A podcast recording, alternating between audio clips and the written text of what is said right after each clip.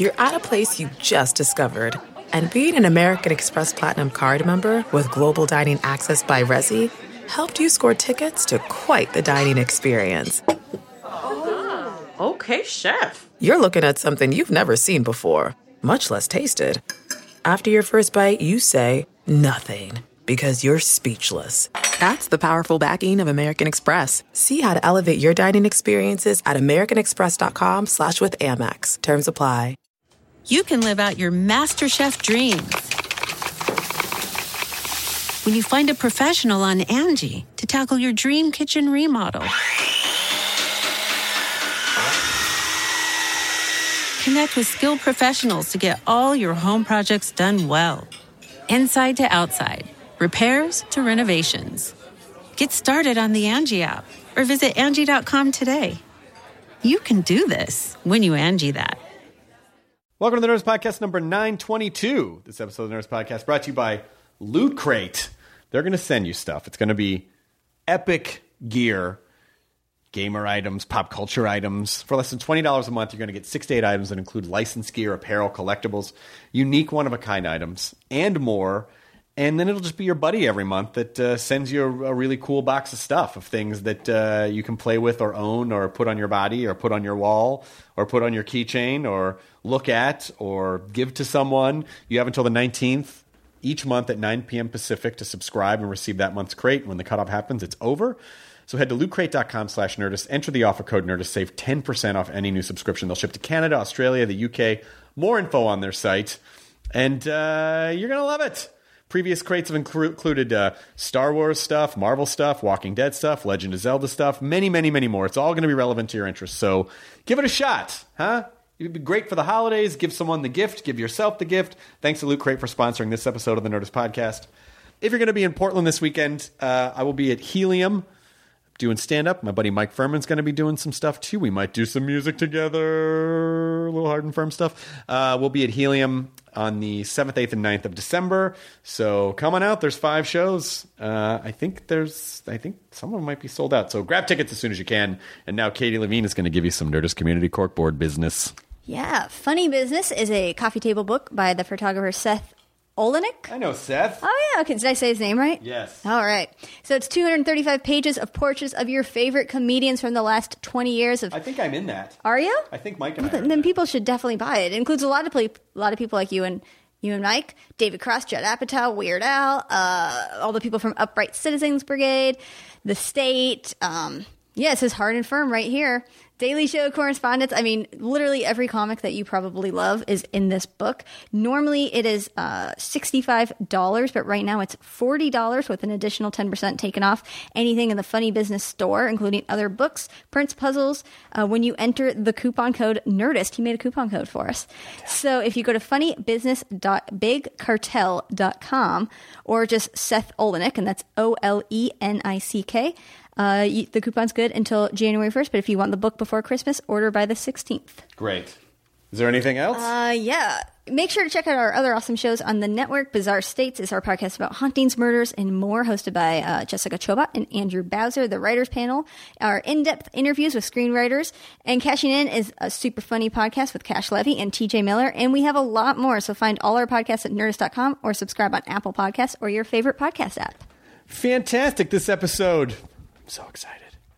Joe Kenda returns to the Nerdist podcast. First time Joe Kenda was on, I got emails from people that, like, you know, like like people I genuinely, I was really touched. People I genuinely respect who just reached oh, yeah? out and were like, hey, that podcast blew me away. I go, yeah, that's the power of Joe Kenda. He's so great. He's great. Homicide Hunter is uh, currently on Homicide Hunter with Lieutenant Joe Kenda, a show that Lydia and I have seen every episode of. On Investigation Discovery, right? Yes, Investigation Discovery, season seven, and his new autobiography, "I Will Find You: Solving Killer Cases from My Life Fighting Crime," which is available now. You know, I you know I'd kind of wondered like, well, gosh, we had him on once and we talked about all these things. You know, is there enough other stuff to talk about? And there, a thousand percent was. He Yeah. was fucking amazing. But I I love Joe. He came to L.A. just to do the podcast and uh, and he's an incredible individual. So. Uh, I believe that you will enjoy this just as much as you enjoyed the first one, if not more. Definitely watch the show if you're into true crime shows. And um, there's so much soul behind him and the way that he presents these cases, and it's, he's very human, and uh, he's just a great guy. So, Joe Kenda, this episode of the Nerdist Podcast, also brought to you by Stamps.com. Uh, it is the holidays, busiest time of year. You have a lot to do on your holiday to do list.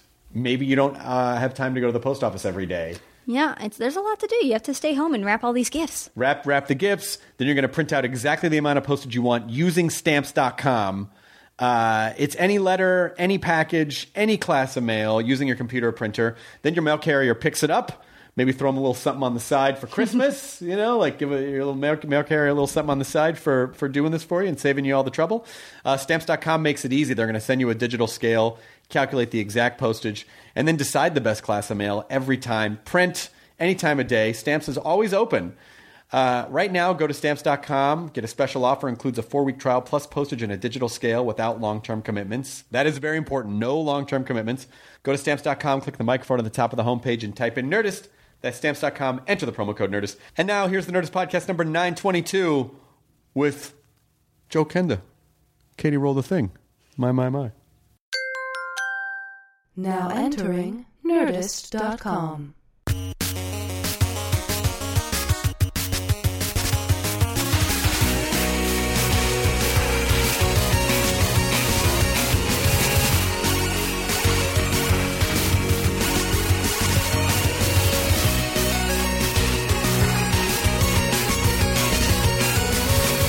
Almost be signing the books to say, if you kill, I will find you. There you go. Yeah, yeah that's true. Maybe you'll prevent uh, a lot of potential murders just by signing people's books. You never know, because I think you know that guy told me. I read that book. And I, I don't know. I was going to go do a bunch of murders, and then I read that book, and I realized, I you know said, what? Nah, you know, It's just not of worth it. ammunition today is really up. You know, I It's- think I'll pass. It's just not. It's just not worth it. Yeah, that's right. There's one for you. and Oh, thank wife, you, thank you, thank you. And one that's just to anybody. all right? Yes. This is done very well. It surprises me, but it has. Oh, the book. I'm not surprised at all. You're like the superstar of that channel. Many imitators, but there is no original. Well, that's what the fans all say too. It's kind of funny. Everybody, everybody wants to duplicate a formula if they think it wins. Of course. And it's very difficult to do. It is. And then when they do, they insult the fans. They say, "What's this crap?" Right. Who's right. Exactly. supposed to be? Yeah. He's not the. Yeah, he's not the guy. Yeah, I know. So it's just they they wind up generating some animosity that's well, things work for stupid, you know? It takes many. Re- there are many reasons why a thing works, but then one of them. You just can't really quantify it, which is It just it just works. works. You know, you work, the stories work, the That's way that right. the storytelling is presented works. You know, it just works and it's fine. And if you try to do that a second time, it never quite is the same. No, because Just it's a isn't. carbon copy of a thing. Exactly. But we are. Uh, I can't believe you're seven seasons already, I know. and we. It, it, and the funny thing is, having you here in front of me is the same thing that people say to me, which is, I see you and I hear your voice all the time, and it's weird that you're right there. Yeah, because no, I'm just. why? You're supposed to be in a box. I'm supposed to be watching you on a screen. I mean, you're not supposed to talk back. You're not supposed Yeah, to you're talk supposed to answer a question. You don't do that. You speak to me. I listen. You know, it's, I know that's weird. I know. But the, the response the last time you were on was insane. People loved the episode. They were so because you know normally the the podcast tends to skew a little comedic and we screw around Mm-hmm. a lot. But it was so uh, people were so floored by it. So I don't know if. Uh, I don't know if that's uh, a, a typical for your talks, but it really uh, people were blown away. I got a lot of messages. Well, that's good. Yeah. I mean that's a good thing. Yeah. You know, it's uh, I'm uh, very direct, and people aren't direct in the modern world, and I think that surprises people. Well, you said something last time you were here, and I had I meant to ask you about it, and I forgot. So now I'm going to ask you. But so I'm just going to jump right in, Please. Which is you. I noticed that um, you said on one of the shows that you always deliver the news to people when you knock on their door and you say so and so has died. You said you always chose to do that, and I was so curious as to why. I didn't want to torture my people to make them do it. It's a very unpleasant task to be the angel of death, which ultimately is who you are. I didn't want to be face. I didn't want to face picking someone to say, "Let me torture you today." Mm-hmm. So I would do it if I possibly could do it. And I would go to the house, and it was always the middle of the night, usually, and you're on the porch in a suit holding up a badge, and they know when they see you. You can see it in their face. Sure. Someone's not here that's supposed to be, and now here's this man on my porch. So I would stay away from bullet words. I wouldn't say murdered. I wouldn't say killed. I would say your son, daughter, husband, wife is no longer alive. It's not much, but it's something to lessen the blow, perhaps. Mm-hmm. You see grief reactions of every kind laughter, silence, tears, collapse. Every human emotion. People just burst into la- laughter? I've had that. Yes. And that's not a. I mean, I guess in a sense, I understand that I've been in horrible situations and the body's just defense It's a defense. It's a defense. It's not that they're amused. Right. It's a defense that just happens to the to the unbelievable nature of what you've just said.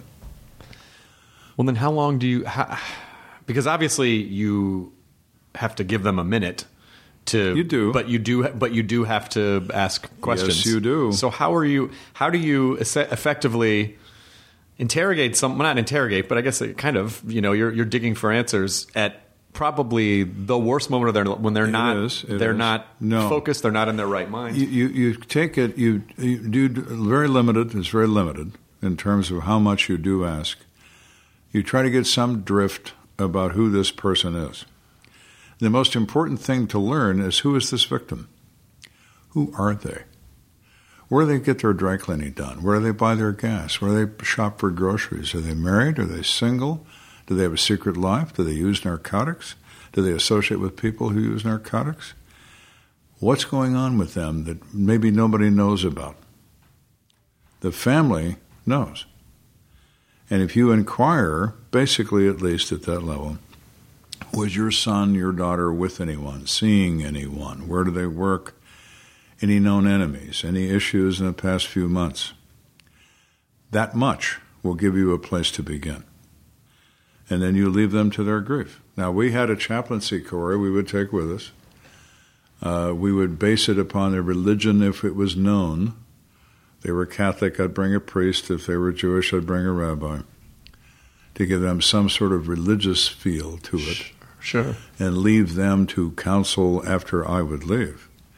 But my motivation is to find who's responsible, and I would tell them that. I realize words to the effect this very difficult moment in your life. But I want you to understand that I'm here to help you. I'm here to find who's responsible for taking this person from you. For me to do that, I need your help. I need to ask you just a few questions. Then I'm going to leave, and the minister here, the priest, whatever, will speak with you at some length. Would that be all right? And if they say no, fine. Tomorrow's another day. But most of the time, they will say yes. Because ultimately, they too want to know who did this to my loved one. Maybe I can help the police find that out. They, more than anyone, knows the victim. Coworkers don't know victims very. They don't know people they work with very well. They know them, but not well. People they casually meet, they don't know them either. Family knows them. What do they do with their time? Because somewhere in their life, they met someone who made them look like this. Right. Did you ever knock on a door and then when someone opened the door, you immediately said inside, "Oh, this person was involved," or this person? Sure. You see the look of no surprise? Why are you not surprised? The other thing I would always pay attention to is who discovered the body? Mm-hmm. How were you here to discover this body? How'd you know about this? You seem to be the only one who knew. Why is that? now, there could be some innocent explanation. You're a coworker, and they didn't come to work that day, and you were sent there, you know, to see if they were okay, and Yeah. you discover them. But if you're not that, then I'm always a little curious about what are you doing here? Why Right. are you here? You live here? Well, no, I don't live here. Well, then what are you doing here? You know, it's just the way things are. Well, did you? The thing that always surprises me because we we do we watch uh, we've seen every episode of we're you know we're midway through your season now is that there are some people that will deny that they did anything when you have, you know, when they've Of been course. convicted, when you have inc- an incredible amount of proof, Yes. and they still deny it. Is in your experience, is that because they ha- don't believe it themselves, or they just, or they know they're lying? For the most part, the most not every there's no hard and fast rule when it comes to human behavior. There isn't. All right, but generally speaking, people start lying when they're little to their mother. You know, they're four or five years old. They're they're confronted by the parent. Did you do this? Oh no, no, I didn't do it. They are determined to continue to deny that that's been successful in the past on a few occasions. So I'm going to keep doing it. I'm not going to admit this because A, it's too horrible. B, if I admit it, I'm in real trouble. And if I just continue to lie, maybe somebody will believe me. It's bizarre and it's not correct and it's not going to happen, but you pull at straws when you're really in trouble. Sure, And these people are really in trouble. sure. I'd said to a guy once, I said, You know, you just told me what you say happened. And I've told you what I know happened. Do you want me to tell you what I think of your story? What? Well, let me tell you what I hear you saying. I hear you in the kitchen saying to your mom that you remember being in the kitchen and you were near the cookie jar and you seem to recall that perhaps the lid was not on the cookie jar. And there could have been a moment, there could have been a moment and maybe there was a cookie in your hand. But take a bite out of it? Oh, no, not you. and, Did you arrest just- the Cookie Monster? You arrested the Cookie Monster. and- and the guy, the guy just looks at you like, oh, you know, uh oh. You know, when you when you lie as a child, a parent knows you're lying, but they consider it insignificant. So there's no point in getting into a disturbance over this. Well, all right, whatever. You know, you didn't do it, and they let it go. But it reinforces to the child that it was a successful attempt. I lied, and nothing happened to me. That's, that has some insane implications in terms of Of course, parenting and like Of course things that seem inconsequential. So then all of a sudden, the guy's 40 years old and he's still behaving that way. wow. I'll just lie. It's always been worked for me in the past. Not every time, but it's worked. This could be one of those times. Damn. Uh, a friend of mine, a guy that I knew, used to write uh, the crime beat for the LA Times years ago, and he became an entertainment reporter. And uh, I said, "Wow, dude, did it freak you out knowing how much crime there was in the city?" And he said, "No, actually, the opposite." Because he said almost every time there was a murder, the murderer was connected to the victim. True. So that it, he said you would be shocked how few random murders there are where there it's just wrong place, wrong time. And that's, that's still true to this day. Very tiny number. Very tiny number. There's always a possibility that you could be walking down the street and catch a round that was addressed to whom it may concern. Right. It's always possible. Right. But it's extremely rare. 95% of the time, it's someone that is known to you, someone you do business with, some, some you do illegal activity with, mm-hmm. some you're engaged to, some you're married to, on and on. But it's always a connection. Yeah. Emotion overcomes judgment. Murder results. Wow. I mean, it's it's interesting that we are so. I mean, I. It feels like we're becoming so desensitized to it as a culture. I mean, even the fact that you know there's so many murder shows. And, yes, yes. You know of. Uh, And that's part of it as well. I mean, the, the, the, the entertainment medium, the, the news media, they beat the drum every day. Death, death, death. People all over the world are dead. People in your country are dead. People in your state are dead. People in your city are dead. People in your neighborhood are dead. We'll be back after these messages, unless you're dead. I mean, that's which is likely. we'll be right back. Possible, but we'll Yeah, be back. we'll be right back. So it's it's that fear factor that gets developed. It's unrealistic and it isn't true, but people listen to it enough to where the drum beat just keeps pounding in their head that the, the world is a, is oh my god, I need to I need I need to sleep with a grenade. No, you don't. No, you don't. You need to stay at a bars at closing time. Nothing good happens after midnight. Right. Do not associate with people who buy, use, or sell narcotics. And try to marry well. Don't marry a psychotic.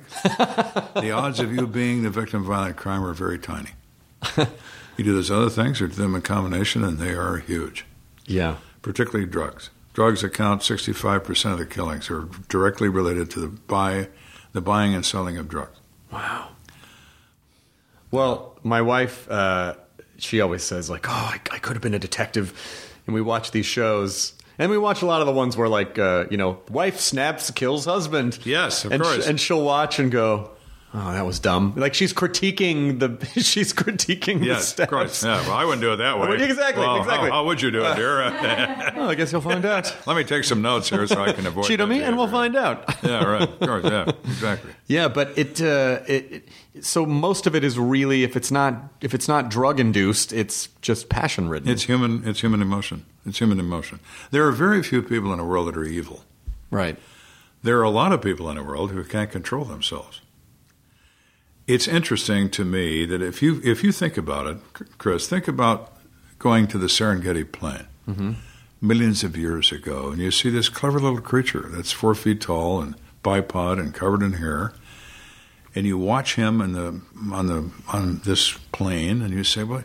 He seems clever more than the other animals, and he gathers friends of similar appearance. And my heaven, they make weapons and they kill animals three or four times their size. You're looking at early men.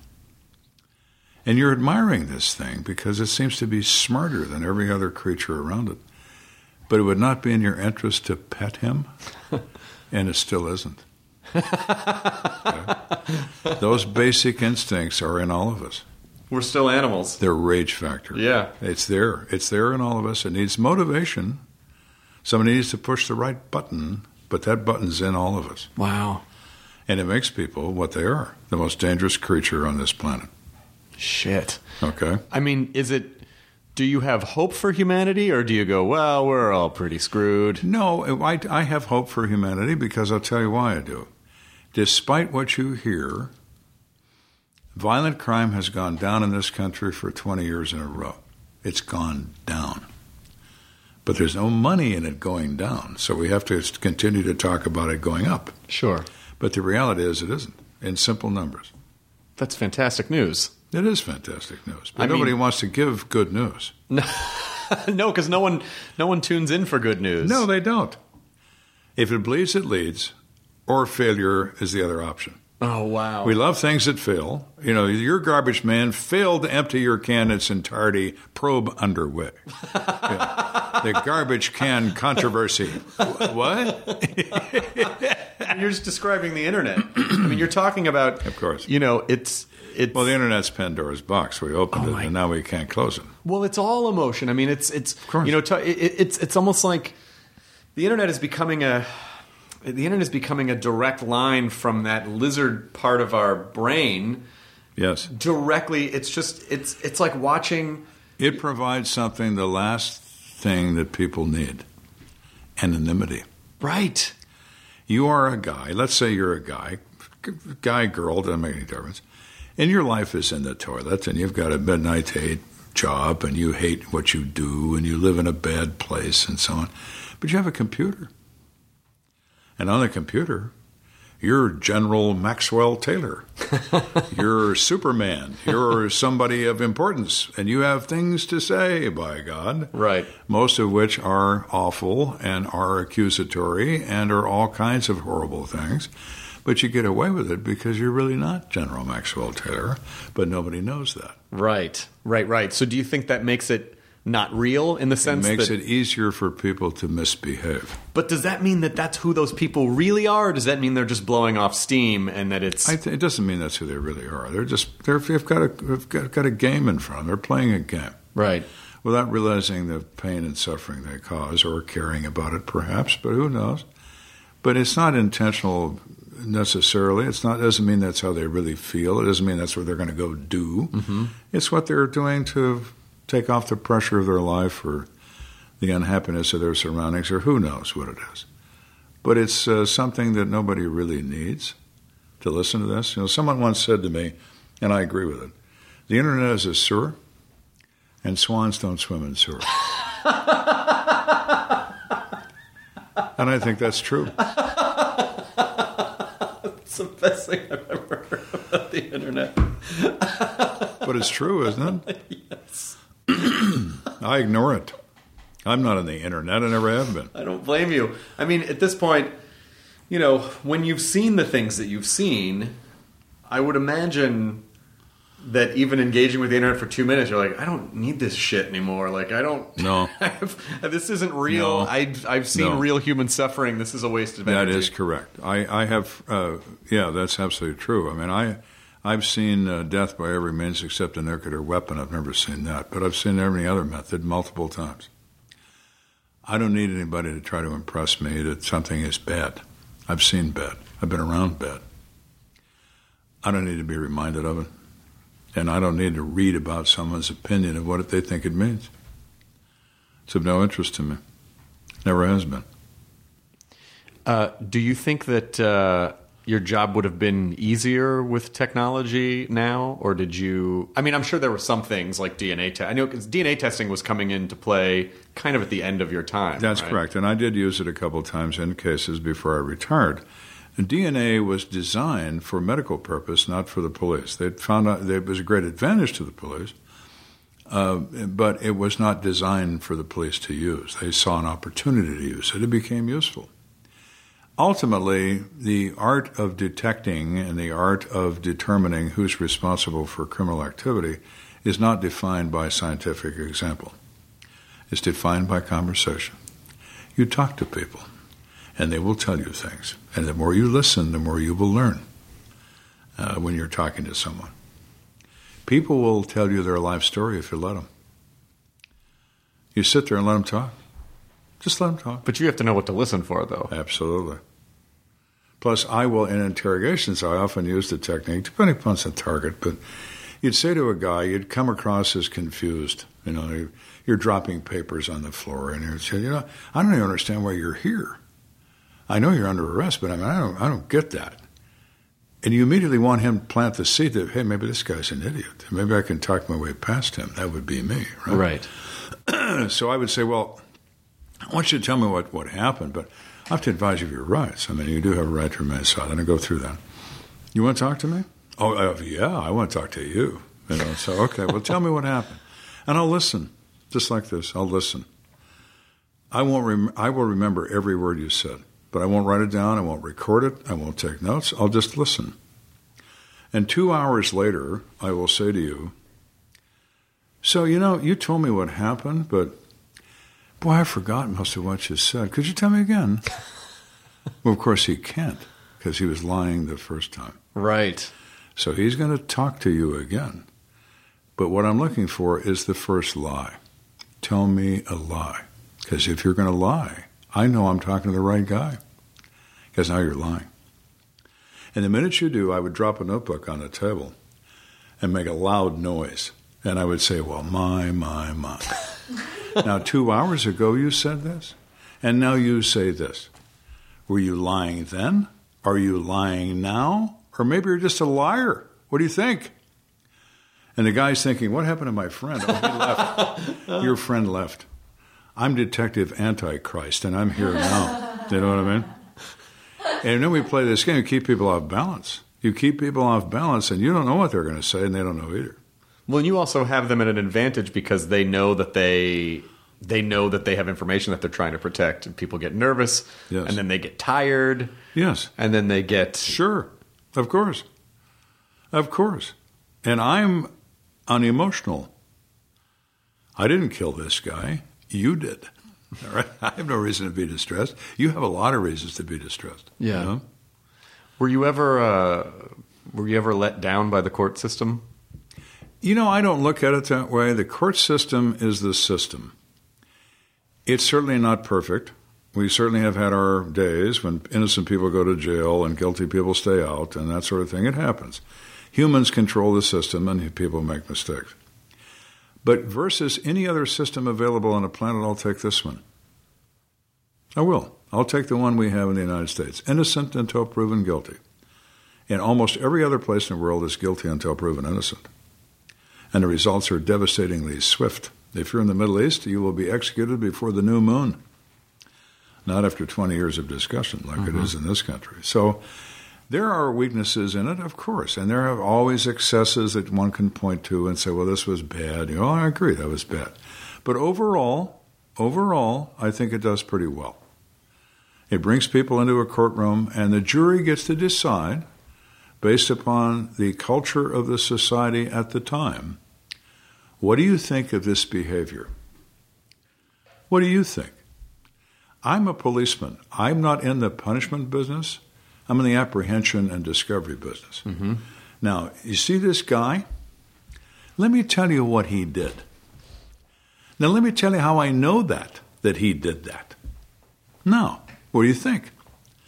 Should we give him a silver star with oak leaf cluster, or should we shoot him in the face? What do you think? While you're considering what you want to do about that, stay here because I'm going to go get another one, and I'll be right back. And we'll have another discussion about what we're going to do with number two guy after you decide what you're going to do with number one. But as to what the jury does or what the court does, it's what they do. Mm-hmm. I'm a professional. I don't get involved in in the righteousness of the punishment or anything like that. It's not that's not my business. Here he is. What do you think? Want to tolerate this as a society? Do you want to accept him for what he is and what he did, or do you want to punish him for that? And Your Honor, it's your choice as to how you want to punish him.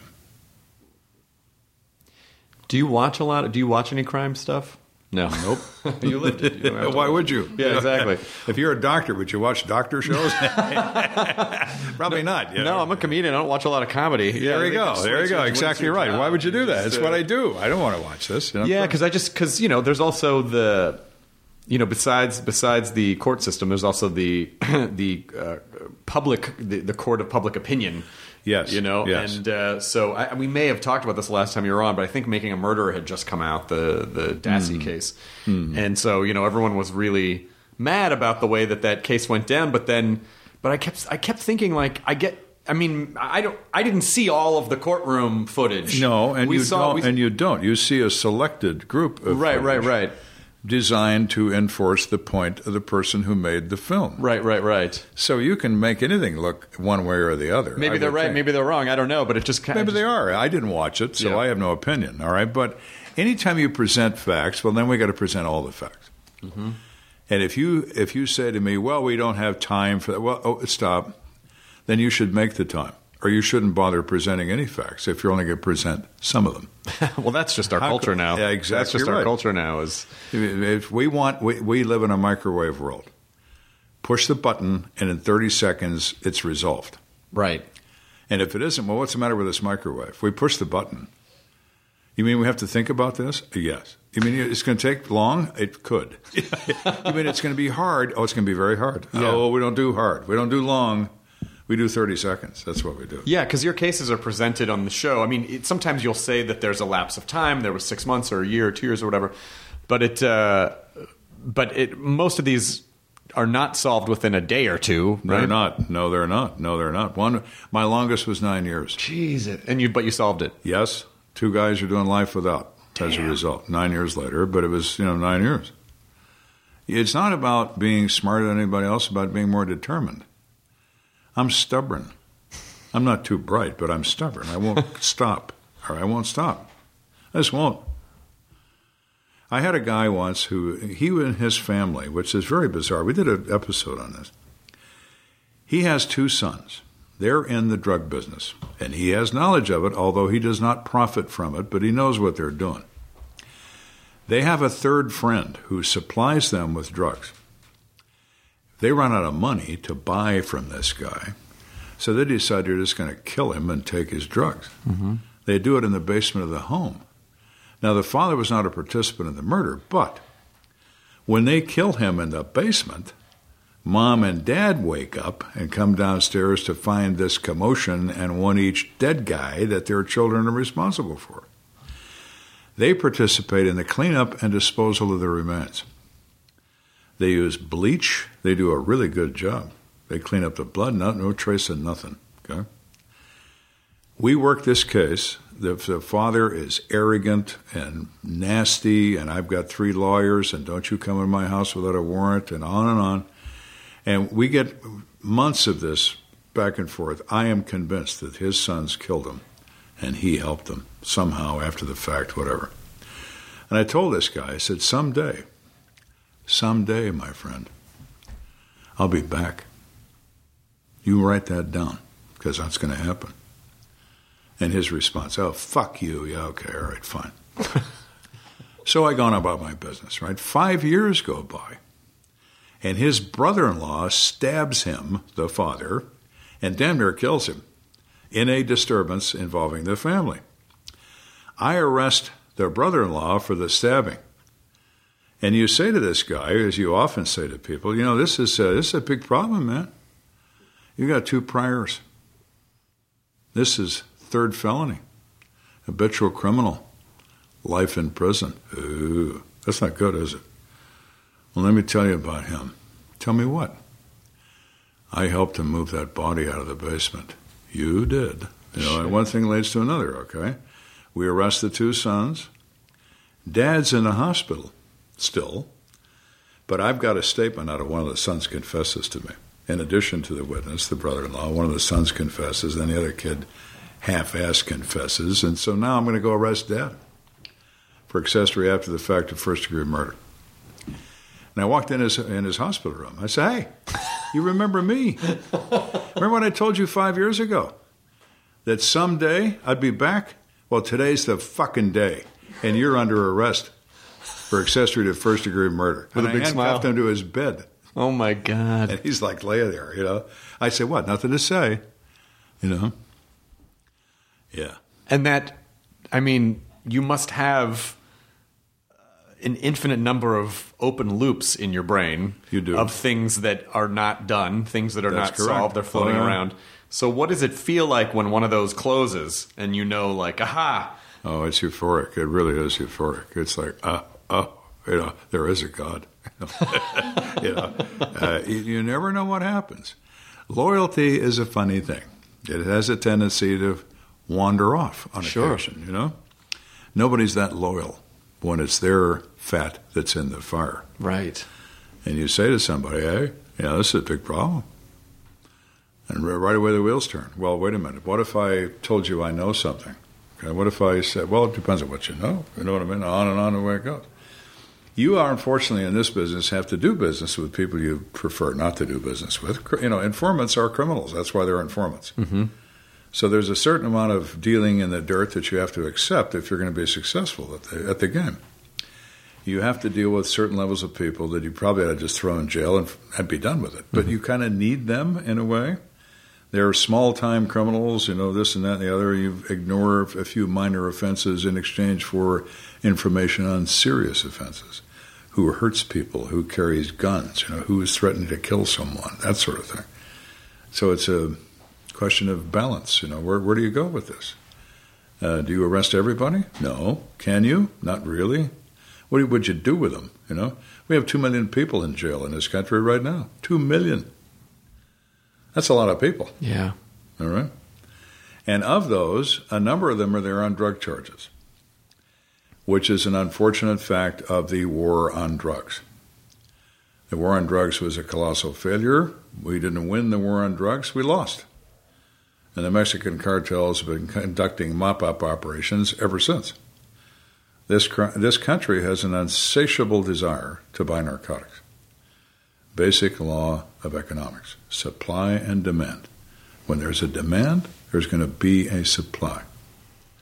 There's a demand, there is a supply of various kinds of drugs, and now they even create their own. They create their own. They make synthetic drugs, exotic drugs. You like methamphetamine? You ought to try ours. Ours has got some real juice to it because we altered the chemistry. They hire guys who are chemists. They pay more than anybody else does for a guy with a chemistry degree. Want to make a couple million bucks in a Swiss bank? Come down here and create a drug for us. I'll do that. there, here we go. You know, it's an unfortunate side of human nature. Is Greed. is America on the higher side in the in terms of drug use? Yes. On the It- yeah, without question. why is it? Why is that? I don't know. If I knew, I'd write another book. And, you know, you'd have to buy it because I'd be the only guy who knew. I'd be the only guy who knew. be yeah. the guy who knew. I'd be the only guy you know, who knew. But so, I don't know. I don't know. I know it's true as to why it is. You know, it's interesting. Uh, I've never believed that complex problems have simple answers. Complex problems are complex, and the answer to the problem is also complex. And it's long term and it's expensive, and you know, so what do we do?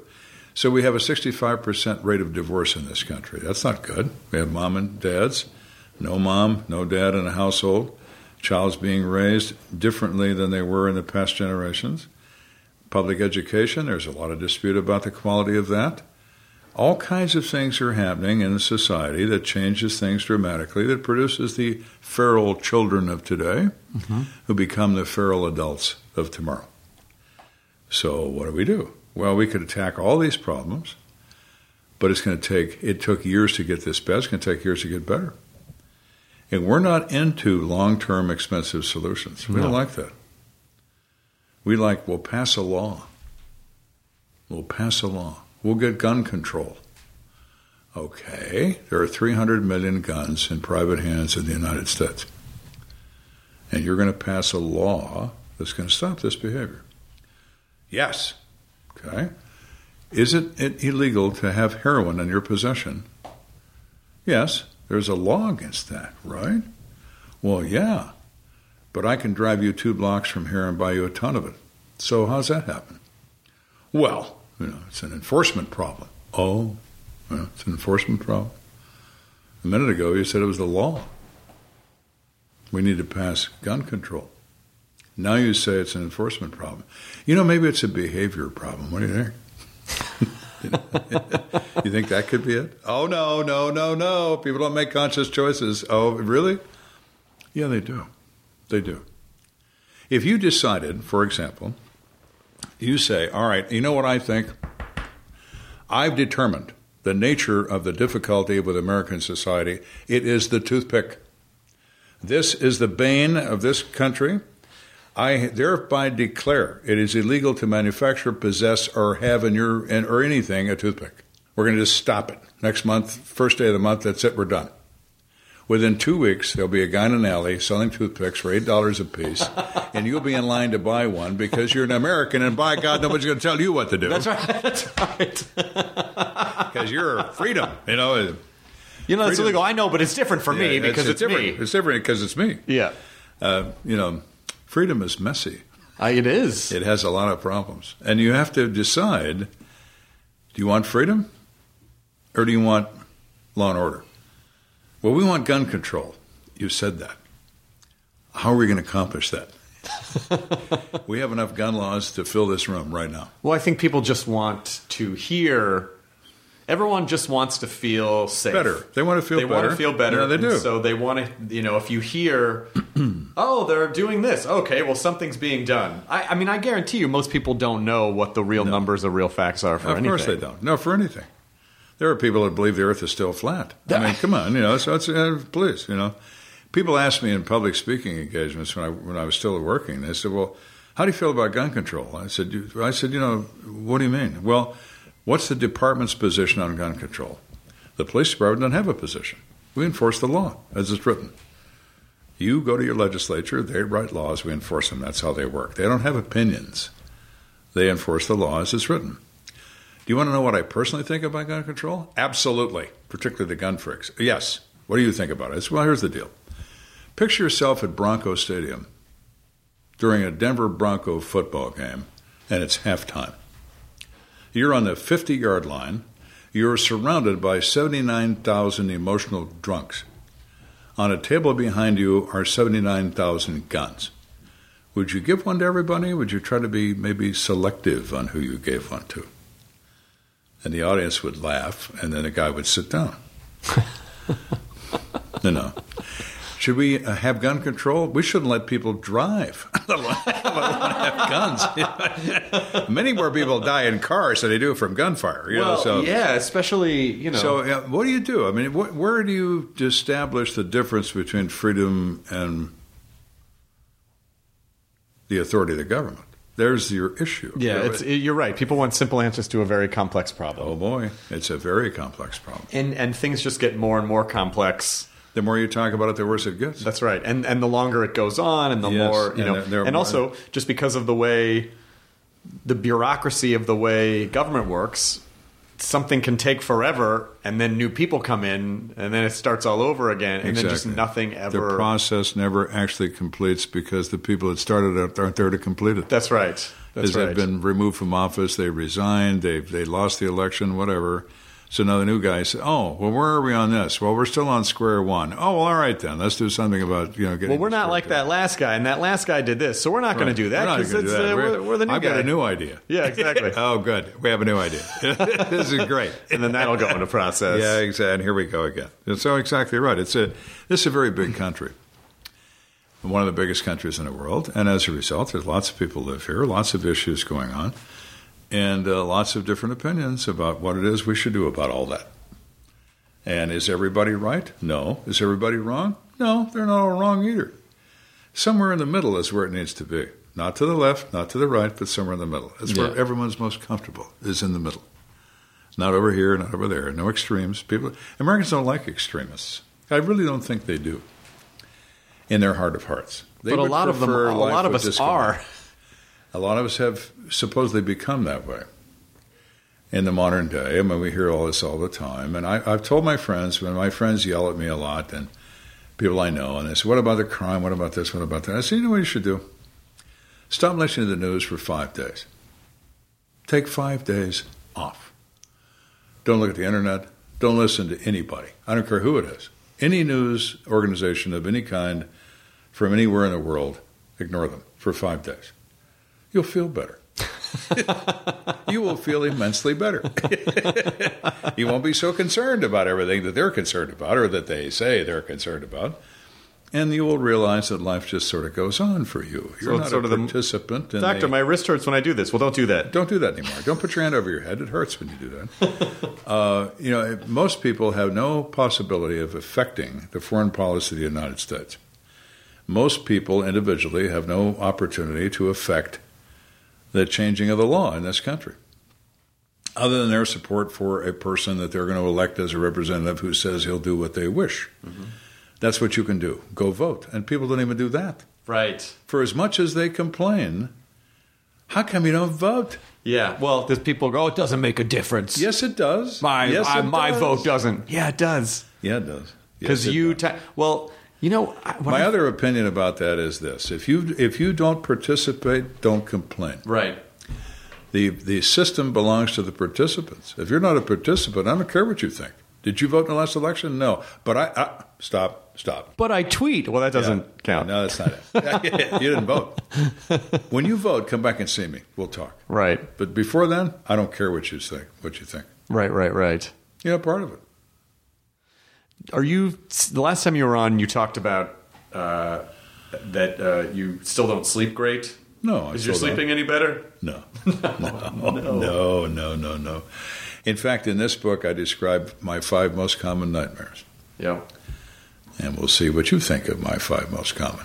See if you'd wake up. You mentioned that the last time, but I don't think you said what any of them were. Uh, they're in writing in this book. what What's a hint of one of them, so people know? Get an A idea. little boy, I went to a crime scene once. It's never been on TV. It's a trailer park in a less than good part of town. Rental trailers where people reside. Three o'clock in the afternoon, everybody's out and about. You know, kids are coming home from school, so on. Uniformed cops are there. There's a guy on the porch, holds up three fingers, three bodies. Uh. So I walk in this trailer, summertime, it's hot as hell. There's a woman sitting on the floor in the kitchen, multiple gunshot wounds to the chest and face, dead, pair of shorts, halter top.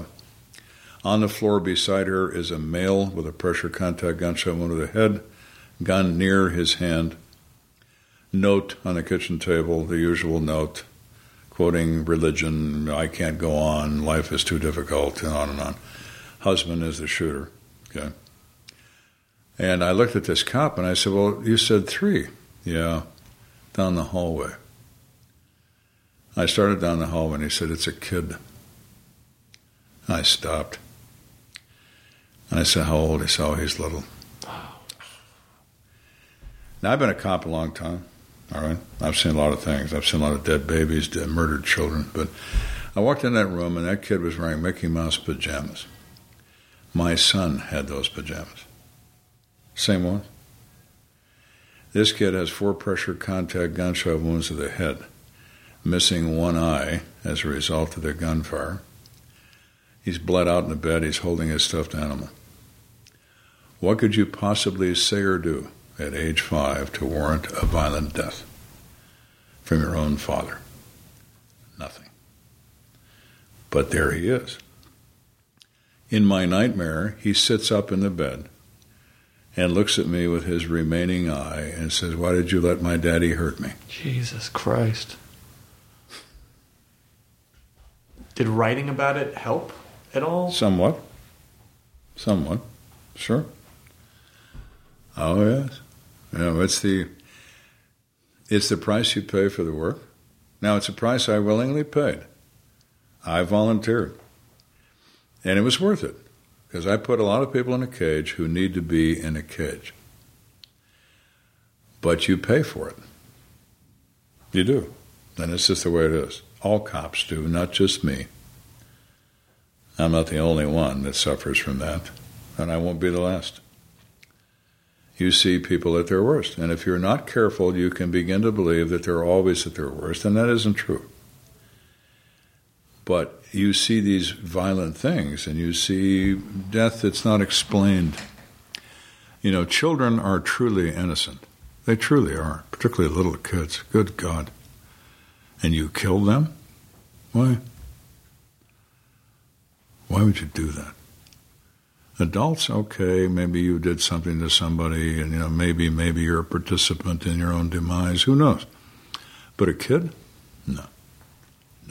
Well, how do you prevent yourself from going to that place where you're just dead inside because you you, you can't You have to remember uh, what I did. I personally, and I can't say that this would work for everyone.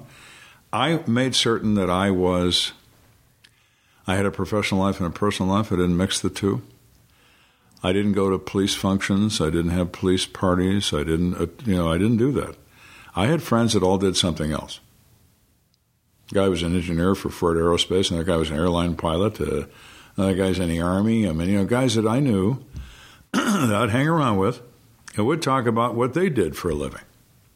You realize at some point, Chris, you really truly do. if you put up a sign in front of this house that says no parking, 98% of the world won't park there because there's a sign that says no parking. But 2% of the world will park there because they're special and the rules don't apply to them. right. Okay? Those are the criminals. I spent 100% of my time with the 2% when I worked. So when you're not working, you have to spend time with the 98%. Right, right. And it gives you an even keel. Well, and there is this kind of comedy through line on the show of you almost being able to spend time with your wife, or you're at dinner, or it's like you're just Yes. walking into a movie and then you get the call, and it's and it, Oh, my. it's a little have- tongue in cheek on the show, but it's sort of it underscores the idea of like Yes. this is you know, and sometimes We we had some of the worst arguments we ever. We've been married fifty years this year. Sheila. Oh, wow. Okay? Congratulations. Five zero. Okay, the big one. You know what I mean? uh, the worst arguments we ever had was over work. She- She'd, as an example, she'd say, "Well, I want to go skiing this weekend." Now, skiing is two hours away from where I lived in Colorado. right. I said, "Well, I can't. I can't go skiing this weekend. I'm on call." Well, do I work there? Well, no, you don't work there, and the fight would be on. You know what I mean? Uh, It's just the way things were. And on one occasion, she said to me, and I remember this distinctly. She said, "Okay, we're, we're, you and I are going on a trip on Thursday. We're going to be gone four days." I said, "I can't do that. And I've got a couple. You always have a couple murders, so it doesn't make any difference. We're going." Well, I'm on call. Ah, I got your captain to take call. He never takes call. He's going to take call this time. or I'm going to kill him and his wife. and I told him that. and so we're going. Where are we going? I'm not telling you because you'll tell them, and then they'll be looking for us. Oh wow. So we went to the Canyon de Chelly in Arizona, which was a it's a it's on the Navajo Indian Nation. We stayed in a Navajo Indian motel where they spoke Navajo all the time. The news was in Navajo. Yeah. The only thing I understood was George Bush. He was the president at the time. They said his name, you know, but the rest of it was all in Navajo. And we toured the Canyon de Chelly. The it was basically in Spanish. It was the Arroyo del Muerte, the Canyon of Death. So the Spanish conquistadores were lured into the canyon by an Indian tribe, who then killed them all. in this canyon. Wow. And there are finger paintings from 2,000 years ago. It's really cool. You know, so we went there to see that. And it was really wonderful. Four days, just she and I. It was great. You know, it And you, really you were able to focus on being with your wife. Yes, yes. And there was no, that was before cell phones, before the electronic wizardry of today. So I was gone, literally. We could have been on, a, on the moon, as far as anybody knew. We weren't around, couldn't find me. We're in the Canyon de Chelly in Arizona, this beautiful place with, uh, in, with Navajo Indians who were more than gracious and were happy to show us everything. And you know, it was really very cool. I mean, it's pretty incredible that not only were you have you been able to stay married for 50 years, and 25 of that sounds like it was while you were working. Yes. Um, but number one, your wife managed to stick it out. Yes. But you also somehow did you manage to not just bring it home? I mean, how do you? I avoided bringing it home But that seems, completely. How do you do that? You just see someone's face blown off their head, off their you know neck, and then you got to go home and get in bed with your wife and be like, "Hey, what you reading?" Like, yeah, how I, do you? I, you, it's, you just do. You just do. And I would come home, and she would say, "How was today?" And I always had two answers. It sucked, or it really sucked. Those were the two answers. and you didn't talk about it. and then that was it. We wouldn't talk about it. So when we when the show first started, it was really kind of interesting. I saw her looking at me instead of TV, and I looked at her. and I said, "What are you looking at?" She said, "I never, I never knew you did that." Holy Uh, shit! no, you didn't, because I never told her. So I said, I've said more to that camera than I ever said to her. So this has been a learning experience for her as well to know what I was actually doing when I wasn't home, because she never really knew. Oh my so, god, is that generational or is that just you? Because I feel like my poor wife, I, I come home cranky because there was traffic. And it's like, well, now I really should rethink bringing home Probably. even the lightest of you know. Traffic, no one died during No one the traffic. died, yeah, Exactly. exactly. You didn't die. No, know. sir. No one tried to make you dead while that was happening. So you know, this, you know, That's incredible that she had no idea. no. She knew some of it because the press would be, you know. I tried to lie to her once, and that was a mistake. I came home, and I said, "She said, what happened?" Oh, nothing. No, it was quiet. Oh, good, it was quiet. Then she turns on the news, and I'm standing in front of ten cameras or ten microphones, and there's crime scene tape behind me. She says, "What about that?" well, there was that. then you learn that no, just no, no. It was a bad day. It was just a bad day. Wasn't going to talk about that. What are we going to talk about? You want to talk about this little kid with one eye? I don't think so. You know what I mean? Yeah. And I'd come home other times, I'd hug my kids. Just hug them. I wouldn't say anything. Kathy would know, you know, if something happened to a child. And my kids were little enough. Don't touch me, Dad. What are you doing, Dad? Leave me alone, Dad. You know, you know, they're just that age where they want to. No, I Right. want to play with my thing. What are Yeah. you doing? You know, and I'd just hold them for a minute. Just you know, hey, hi. I just want to say hello. You know, Just to refocus. yeah, because you're you're okay. You're, nobody hurt you today. You know. Have you ever had you ever thought about not that this would ever happen, but you ever thought about if one of my children committed a crime, what would I have done? Yeah, it's a it's it's an impossible question to answer. Who knows? Who knows what you'd do? Who knows? That never happened. I don't know what I would have done had it happened. You know, I don't. You you try to you you can teach a kid how to do everything. You can teach him how to be a nuclear engineer. You can't teach him how to fall in love. He's going to figure that out. He or she, mm-hmm. you know, can't help him there. Give him some advice, maybe, you know, but that's about it. So it's there's always a learning curve with children that never stops. My kids are adults. I mean, they're adults, and but they're still my kids. So I worry about them and I think about them all the time. And you know, in July I took my my kids to Ireland for 15 days. My daughter and her husband, and they she works for Global Strike Command at Barksdale Air Force Base, Louisiana. And she's a logistics officer. They're responsible for the containment of nuclear weapons of the United States government, because that's what Global Strike is. My son's a commander in the Navy. So I said, I'm going to take my son, I'm going to take you and your husband, and your mother and I, we're all going to Ireland for 15 days, and we're going to get blasted, and we're going to have a good time. and she says, uh, We can't afford a trip like that. I said, Hey, do you have a passport? Yes, I do. That's all you'll need. I'll take care of the rest. So we show up, right? We fly to Dublin. Now, my daughter knows I have a show on TV. My daughter didn't even watch television. She works like a dog. I mean, she never watches anything. She knows I have a show. It's some little show. You know, Dad's got a show. You know, keeps him out of the bars. You know, it's and so uh, we go to the Dublin airport. Well, it's the number one show in the UK.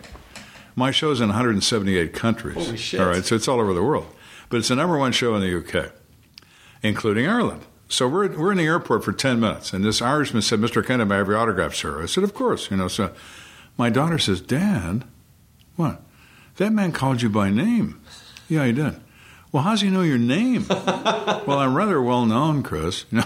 You know. so by the end of the trip, I was her famous father. It was pretty oh, funny. oh, funny. that's really sweet. It's really funny. you know. That's really, really She was like shocked. It said, he called you Mr. Kenda. Yeah, yes, he did. You know.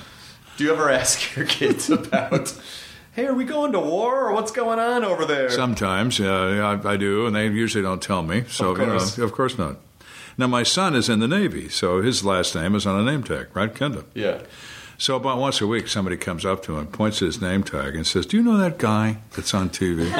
you know, say, "Yeah, it's my dad." Well, it's not your dad, but I mean, you like know him? Yeah, no, it's my dad. Yeah, yeah. So there was a two-star admiral that did that to him. No, it's not your dad, you know, but do you know the guy? So I signed one of the pictures I give to people, and I said, Admiral, he is my son, and I signed it. And I g- I said, give that to him. You know, and he goes, oh my God, I'm Oh, so sorry. funny. It was funny. It was funny, you know. Nice guy. I met him. You know, the admiral was a nice guy. You said something before that was interesting, which was, oh, he does the show, it keeps him out of bars. I mean, Yeah. what was the correlation between um, being in the department and alcohol abuse? Like, how how were were a lot of people? There were people that are, were abused alcohol. There were policemen. I mean, right? it's understandable. It's well, maybe, but you know, there are people who abuse alcohol if they drive a taxi cab. Of you know, it's it's the their personality in many cases, and sometimes it's the motivation of the work. I understand. I drink occasionally. That's it. You know, I mean, very occasionally. Sometimes maybe once a month. You know, mm-hmm. so it's not exactly a thing with me. But there are people that it was a thing with them. And they always wanted to go out after work. Let's go to the bar. Uh, I got to go home. Because A, I don't want to go to a bar with a bunch of cops, and B, I don't want to go to a bar. So Because you see what happens there. I, I think I'll just go home. You know, Yeah. and that's what I would do. So uh, that was not an issue for me. I never went out with the boys because I never wanted to. If we went out, Kathy and I went out together, you know, somewhere, you know, usually, and we didn't do much of that because of the kids and you know this and that and the other, and you know, so you do uh, you live your life like everybody else does. Yeah, but most of your because half of your job is you're, if you're a department head, you're probably doing a lot of paperwork that's not fun. You're sitting at your desk doing a lot of paperwork, doing reviews. So how is your week divided up? Are you in the office like regular work days, and then you're on? I had a schedule eight to five was my schedule, eight Yeah. a.m. to five p.m. five days a week. Mm-hmm. I was on call for the rest of the hours of every day, seven days a week. Jesus. All right, so if I got up at one o'clock in the morning and went to a murder, then at eight o'clock it's my duty day. I'm going to be there till five o'clock anyway, no matter what happens. Well, that's probably right? the other reason that it's impossible for you to sleep. You didn't keep a normal schedule for no, 25 no, years. No, no, no. One of the weirdest moments I ever had in all the times of call-outs. I came out of my house one night. It was one o'clock in the morning. I always look at the clock when I get the call, make a note for the report. You know, I've received the call at 1:01 a.m. or whatever that there was that guy. You know, okay, fine. So Kathy would just roll over. She got to the point where she'd hear the phone ring and roll over, like, all right, he's leaving, you know, and then she'd go back to sleep. So I'd get up and maneuver through the house with all the little red lights of things that were charging, you know, radios and pagers and everything. you can see in the dark with all the red lights, you know. Right. And I'd take a shower real quick and off I'd go. So I go outside. There's a full moon and it's so bright. It's like day. And for a minute I'm thinking, well, wait a minute, it's 1 a.m., right? Yeah, it's 1 a.m. And I, it was so bright I could see the key lock in the door. I put the key in unlocked the police car, you know, because I park it outside. My police car had uh, had a commercial radio and police radios and toys in it. But when I shut the car off, everything would turn off. So when I started the car, everything turned on, including the commercial radio. I like rock and roll. I like classic rock and roll. So that's the station I always listen to. So I started this car that night, And you know, there's that pause before they play a song, and there's Yeah. that brief pause, and they, they play CCR, Bad Moon on the Rise. and I thought, Fogerty, I didn't know you were a poet. You know what I mean? I'm looking at the moon, I'm looking at the radio, I'm looking at the moon. I said, well, somebody did lose their life. That's what I'm doing out here, you know? Holy shit. And then they were calling me on the air, and my call sign's 1X-ray 1, not Kenda, like they say Right. in the show. It's 1X-ray 1. And it was like a wife calling you. It's a, it's a female dispatcher. 1X-ray 1. One X-ray one. I'm busy right now. I'm listening to this song. I'm grooving. I'm grooving I'm listening to this song. I mean, come on, leave me alone. out here? Come All on. right, one X-ray one. What do you want? You know, I, I'm en route. You know, but it was weird. It was really weird. It's like wow. Yeah, but what you what was your what was what was the marathon week? I mean, you must have had you must have had a week where you slept like five hours between. I did. I had one week where we had six murders in a week, fuck. and I didn't sleep for like a week. But that's not. I mean, you need to And be. one, that one night when I, this is funny. This is really funny. I'm in bed finally. I'm, and I died. I'm like, poof, I'm a dead guy in bed. My wife is laying there. She, you know how the, the noise a phone makes when it's off the hook? That Yeah. dun, dun, dun, dun, the fast busy. She woke up and heard that. What the hell, you know? So the phone was on my side of the bed because I was the one that always answered it. So she got up, went around the bed, finds it on the floor, finds the receiver, hangs up, and it rings instantly. And she picks up, hello, you know, and it was a it was a watch commander, and he knows her, and he said, "Kathy, don't hang up." I'm not going to hang up. Who is this? This is this is Tom Butler. Oh, hi, Tom. I called Joe, but I think he threw the phone against the wall. and, and, and we have another one. Oh God! She said. He said you have to get him up. Okay, so I, I'm suggestible apparently when I sleep. So I said, Joe, it's time to go to work. Joe, what? what? Time to go to work. Have to take a shower. Now we live. Our bedroom is on the second floor of a house, so it takes a few minutes for the hot water to get up to the to the shower, and it's winter time it's cold as hell outside. So she convinces me to get in the shower. She here, I'll turn it on for you. And she turns it on and it's like, ah! And then she's back in the phone. She said, he's awake now. Oh, that sucks. yeah, I guess there is a real. You can't really go. No, I'm not going to show. No, you have to show up every single time. That's right. That's right.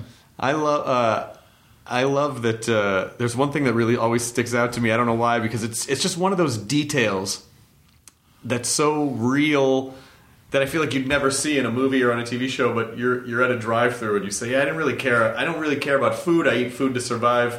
Whenever I go through a drive-through, I order a number one. That's every, correct. Every Yes. restaurant has. I a still, number I, I still do that. I still do that. Doesn't matter what it is. Nope. You know why? They, there's a constant turnover of cooks, right? But number one is the most popular thing they sell. So every cook, even the new guy, knows how to make a number one. so it doesn't make any difference. What do you have? A number one? You know. Oh, okay. Give him that. You know, fine. It's fine.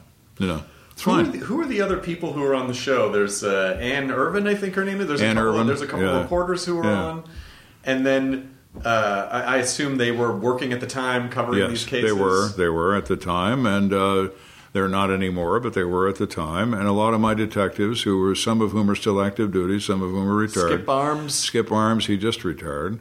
Brian Ritz just retired, like this year he retired.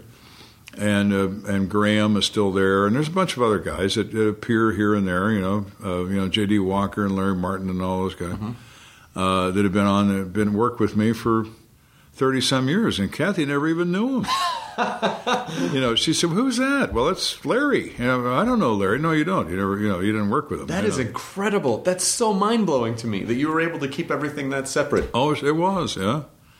Now she knew some of them because they'd come by the house sometimes if they had some issue or whatever, and, and she'd meet them that way because they'd stop by and say, "Listen, I ask you something." You know, I went to another thing one time. I was I wasn't going to that thing. I was going to something else, but.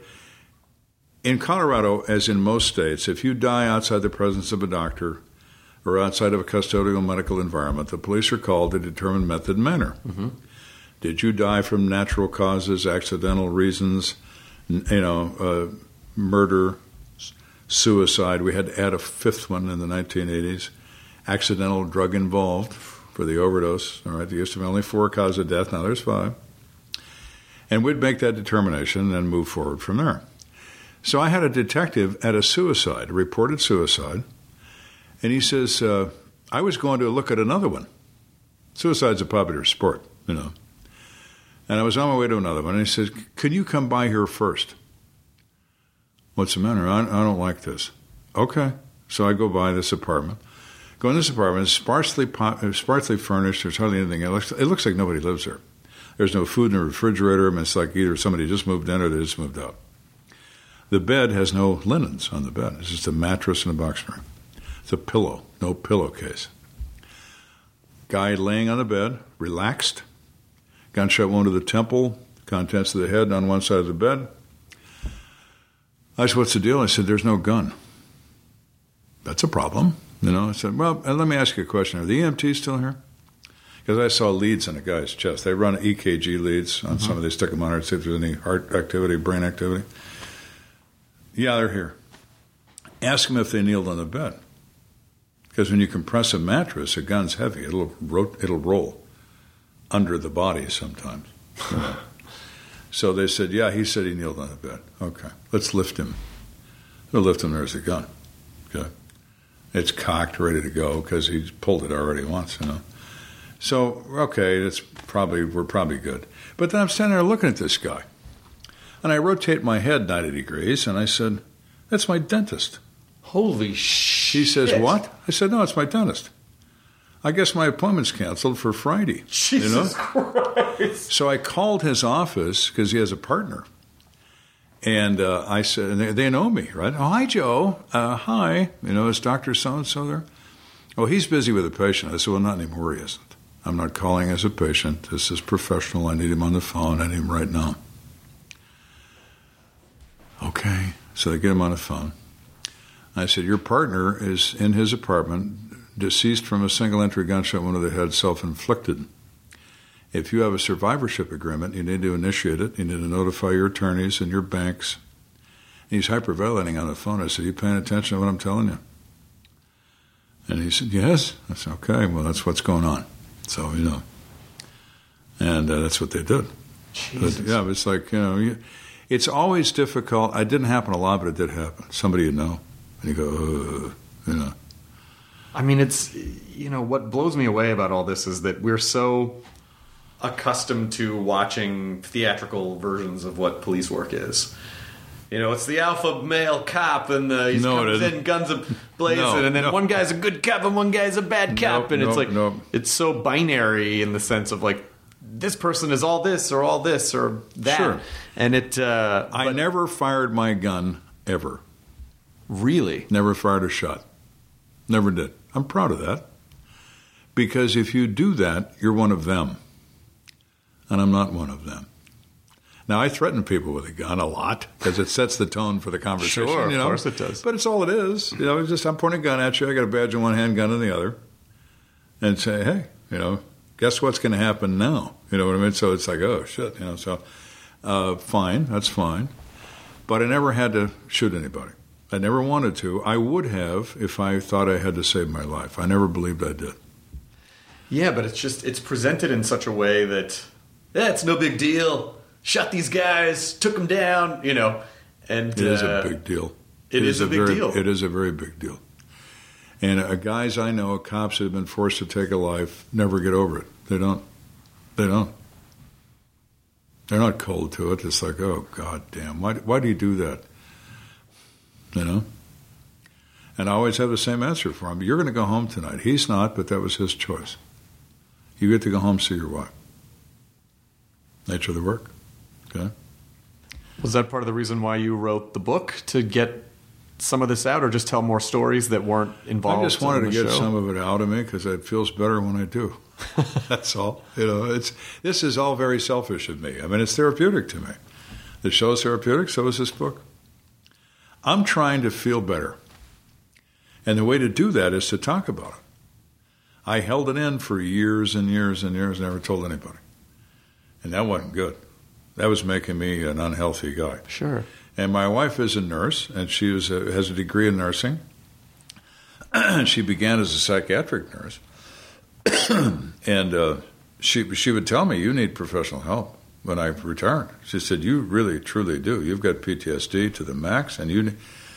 Okay, So another funny story. I identify the PTSD guy that's supposed to be the guy, you know, in the state of Colorado, psychiatrist, not a psychologist. I go see him. I'm a retired policeman. I have zero dollars and zero cents, you know, and health insurance for the city doesn't cover mental illness Oh my god, that's because how long are you going to be crazy? Right, right, If you right. break your leg, your legs will be fine in eight weeks. How long are you going to be nuts? You're going to be nuts for eight weeks or maybe eight years. Right. You know, so no, they don't pay. So the fee was four hundred bucks for one hour for this guy. That's a lot of money to me. But I paid the four hundred, dutifully paid the four hundred. I see this guy. He's a very nice fellow, about my age, a little younger. And he says, Okay, we're going to talk about this. I want to know about this and that. Do you have recurring dreams? I said, I do. Could you describe your worst nightmares to me? And those are the five that are in this book. Sure. Take about 20 minutes, so I do. He starts to cry. I am comforting him on his paying him at the same time. And I'm thinking, what's wrong with this picture? You know what I mean? Who do I speak to about my $400? Did you get a refund? I did. Okay, good. I got the money back and I left. All right. So I go home and my poor innocent wife says, Well, how'd it go? Don't you ever suggest it. And she's like, What? You know? So that, that was not a good Does moment. more need to be done to provide um, mental health care to people in the department? I think more needs to be done for a lot of things, and who's going to do the more, and Sure, who's going to pay for it. It's Right. always good to sit back and say, every child has a right to be alive. I'm a right right to life person. I'm okay. Unwanted children suffer. So what are you going to do about that? Should we bring them into your house? We'll bring 1,200 over to you on Monday. Don't forget to send to college. Now, the following Monday, we'll be back with 1,200 more. Oh well, I didn't mean I wanted to do anything about it. I just Precisely. meant I, I wanted just wanted to say to say something out loud. Could something good. be done? Yes, Right. of course it could. you I'm a good person. I need to feel like I'm, a good, person, I, am so a I'm going to say things so a good I'm person would say. a good person would say, and then Yeah. I'm going to go back to what I'm doing, and I'm going to forget about you in 30 seconds. That's the reality, okay? Pretty much the way it works. That's the way it works. So could we? Of course we could. We could do a lot of things. You know what I mean? so the book is called "I Will Find You: Solving Good Killer title. Cases from My Life Fighting Crime." Detective Joe Kenda. I love that you've been on twice now, and you you. It, there's always such a gap in our lives when your show's not on. We're like, "Fuck, when's that coming back?" And then it comes back, and It's we, back, and here we go again. Ah, yes, we, we love it Yeah. so much. We love it so It's much. a, it's a study in human nature in its worst possible moments. That's all murder is. It's human nature at its worst. It is, but you're part of the human nature story because we're watching it through your eyes, which is a very calm, matter of fact, Yes. really fucked up story about Yes. what you have sacrificed to make the community better. You've sacrificed such a piece of your soul to put 400, you know, people away. It's true. And- but that was okay because I volunteered. I know, I know. I didn't get drafted. I know, I know. you know, I volunteered, and it was. Uh, I loved it. I didn't like it. I loved it. To me, it was a mission. It was. You know, after a couple of drinks, you can convince yourself you work for the Lord Himself. You're the murder police. You know what I mean? That's just a- Murder police, yes. that's just the way it is. You know. So uh, that was a, it. Was an interest of mine that I could not do anything else with except just do it. And it drove Kathy, my wife, out of her mind on more than one occasion. But now she's reaping some benefit from it. Now that I'm doing this, and I wrote a book, and I've got a TV show, Got to go to Ireland. got to go to Ireland, and hey, I'm living proof that even a blind pig finds an acorn once in a while. You know? so uh, Well, I hope you're getting to spend some very nice time with Kathy after all I am. those years. Good. You know, and it's it's it's been a it's like wow, you know, you're home. Yes, I am. I live here. Remember, you know, it's uh, it's very nice. Good. Very nice. And I don't carry guns anymore, and you know, I don't look at dead people, and so don't wear bulletproof vests and what do you watch on television? Mm, movies, Just movies? sports. Okay, I'm a baseball fan, so I like baseball. Got it. Got it. Got it. Uh, I'm not a big fan of the other sports. I think they've become silly over the years. They changed the rules too much to suit me. Baseball is a pure game. They've changed the rules like very minorly in a hundred years. Baseball's baseball. So you either like it or you don't, but I'd like it because it's an actual sport, as opposed to we'll change the rules to make it more entertaining or we'll change the rules to make more points being scored to Sure. keep the audience happy. I, that's not sports. That's entertainment. So the last time you were on, I was not married, but now Lydia and I are married. So Good for you. You were going to get married the last time I saw That's you. That's right. And now it, and it happened. We did what we said we were going to do. Yeah, there you go. So uh, just just one uh, last piece of advice for someone who's been married for 50 years. Yes, my God. Half a century, for heaven's sake. You know, I met my wife in high school. I've known each other. That's been a couple of weeks ago. But uh, I think that the true advice for any marriage is to talk to each other every day about everything. I think what happens is, as you age, you change. You become less emotional sometimes, maybe more emotional, whatever, but there's a change in you. There's a change in all of us. It's the nature of aging you have to stay in touch with each other. Who are you today? I know who you were yesterday, but who are you today? How do you feel about this? How do you feel about that? Talk every day about everything. And you grow together as opposed to apart. Yeah. If you don't have that conversation, two years later you wake up and say, Who are you? Well, that's really interesting considering that you didn't talk about so much for so long. True, but we talked about everything else. Yeah. But it's not about what I did. you know? Well, uh, thank you so much for coming back on. Uh, the season seven of Homicide Hunter is on now. Yes, it's airing is. currently. Through when? When is the end of the season? Now, probably February of 2018. oh, that's great. You know, oh, we got be- months more. Yes, yes, you do. Yes, you do. Well, I'm so sorry that you uh, went through all that so that we could have incredible entertainment. uh, but just know that that we appreciate it, and it o- on a level where it, it it doesn't romanticize this stuff, and it creates an incredible amount of empathy. And you know, particularly in a climate where there are murder shows, where some of them are really snarky. You know, where it's Of sort course, of of like you know, people did die there. You know, and they're Exactly right. There's, not, there's nothing funny about this. No. There's nothing anything about this. Nor and people always say to me when they meet me personally, they say, "Well, you smile." Well, yes, I do. We don't smile in a show. Well, you wouldn't want me smiling if your loved one. Well, of course. would you? Yeah, you're know, talking about the worst It's a that have ever serious business, you know. So you're a serious. I'm a serious person when it comes to work. Uh, personally, I'm not. Okay, I'm as friendly as anyone else. I'm the same guy I've always been all my life. What you see on TV is me. That's me. There's no personality issue, no change in me. I'm just me. I'm more sarcastic in person than I am on TV, but other than that, it's me. And you like when people recognize you in public and come up and go, "Hey, Detective Uh, Kenda." yeah, I, I'm, I'm surprised by it. The first time it happened, when it, uh, season one, I still had a still had a lot of venom in me. All right, when I retired, Sure. And a woman came up to me in a mall, and Kathy was with me. And she said, Oh, hi, I saw your show. I really like it. I said, Take your hand out of your purse. And I just looked at her, and she said, What? I said, Take your hand out of your purse.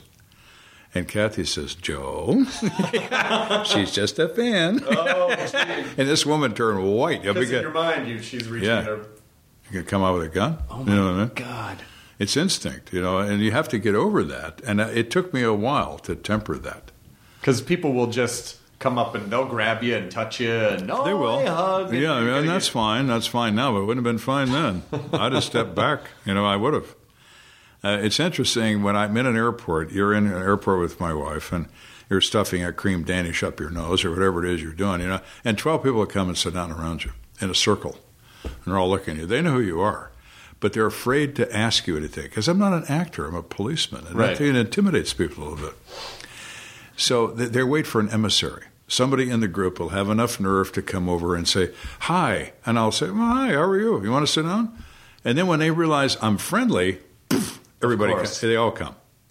And that's fine. You know, we we talk, and I'm nice to everybody. Pose for iPhone. Kathy can take a picture with every phone made.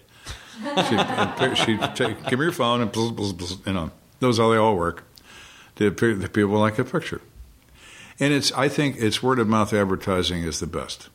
They tell their friends, I met him. He's really nice. Well, I've never watched that show. I'll watch that show. He was nice to my nephew or nice to my niece or whatever. You know, it's. I think word of aver- word of mouth is good or bad. You know, depending how you handle people. Yeah. But I'm pleasant to everyone. Everyone. You know, I always smile and, of course, take a picture, do whatever you want. It takes 30 seconds and it makes their day. Well, it, it, it's nice to know that there are people like you out there that are cleaning up the stuff that no one else wants to do. So thank Hey. you. Oh, you're welcome. They paid me. It's okay. Every two weeks, too. And the check always clear. Every time. yeah, that's right. That's right. It was a government check, you know. Well, please come back again. It was Anytime great. you'd like, It was I'll show up. great having you on, and uh, I hope to see you again soon. I hope so, too. All right, enjoy your burrito, everyone. The end. Now leaving Nerdist.com. Enjoy your burrito.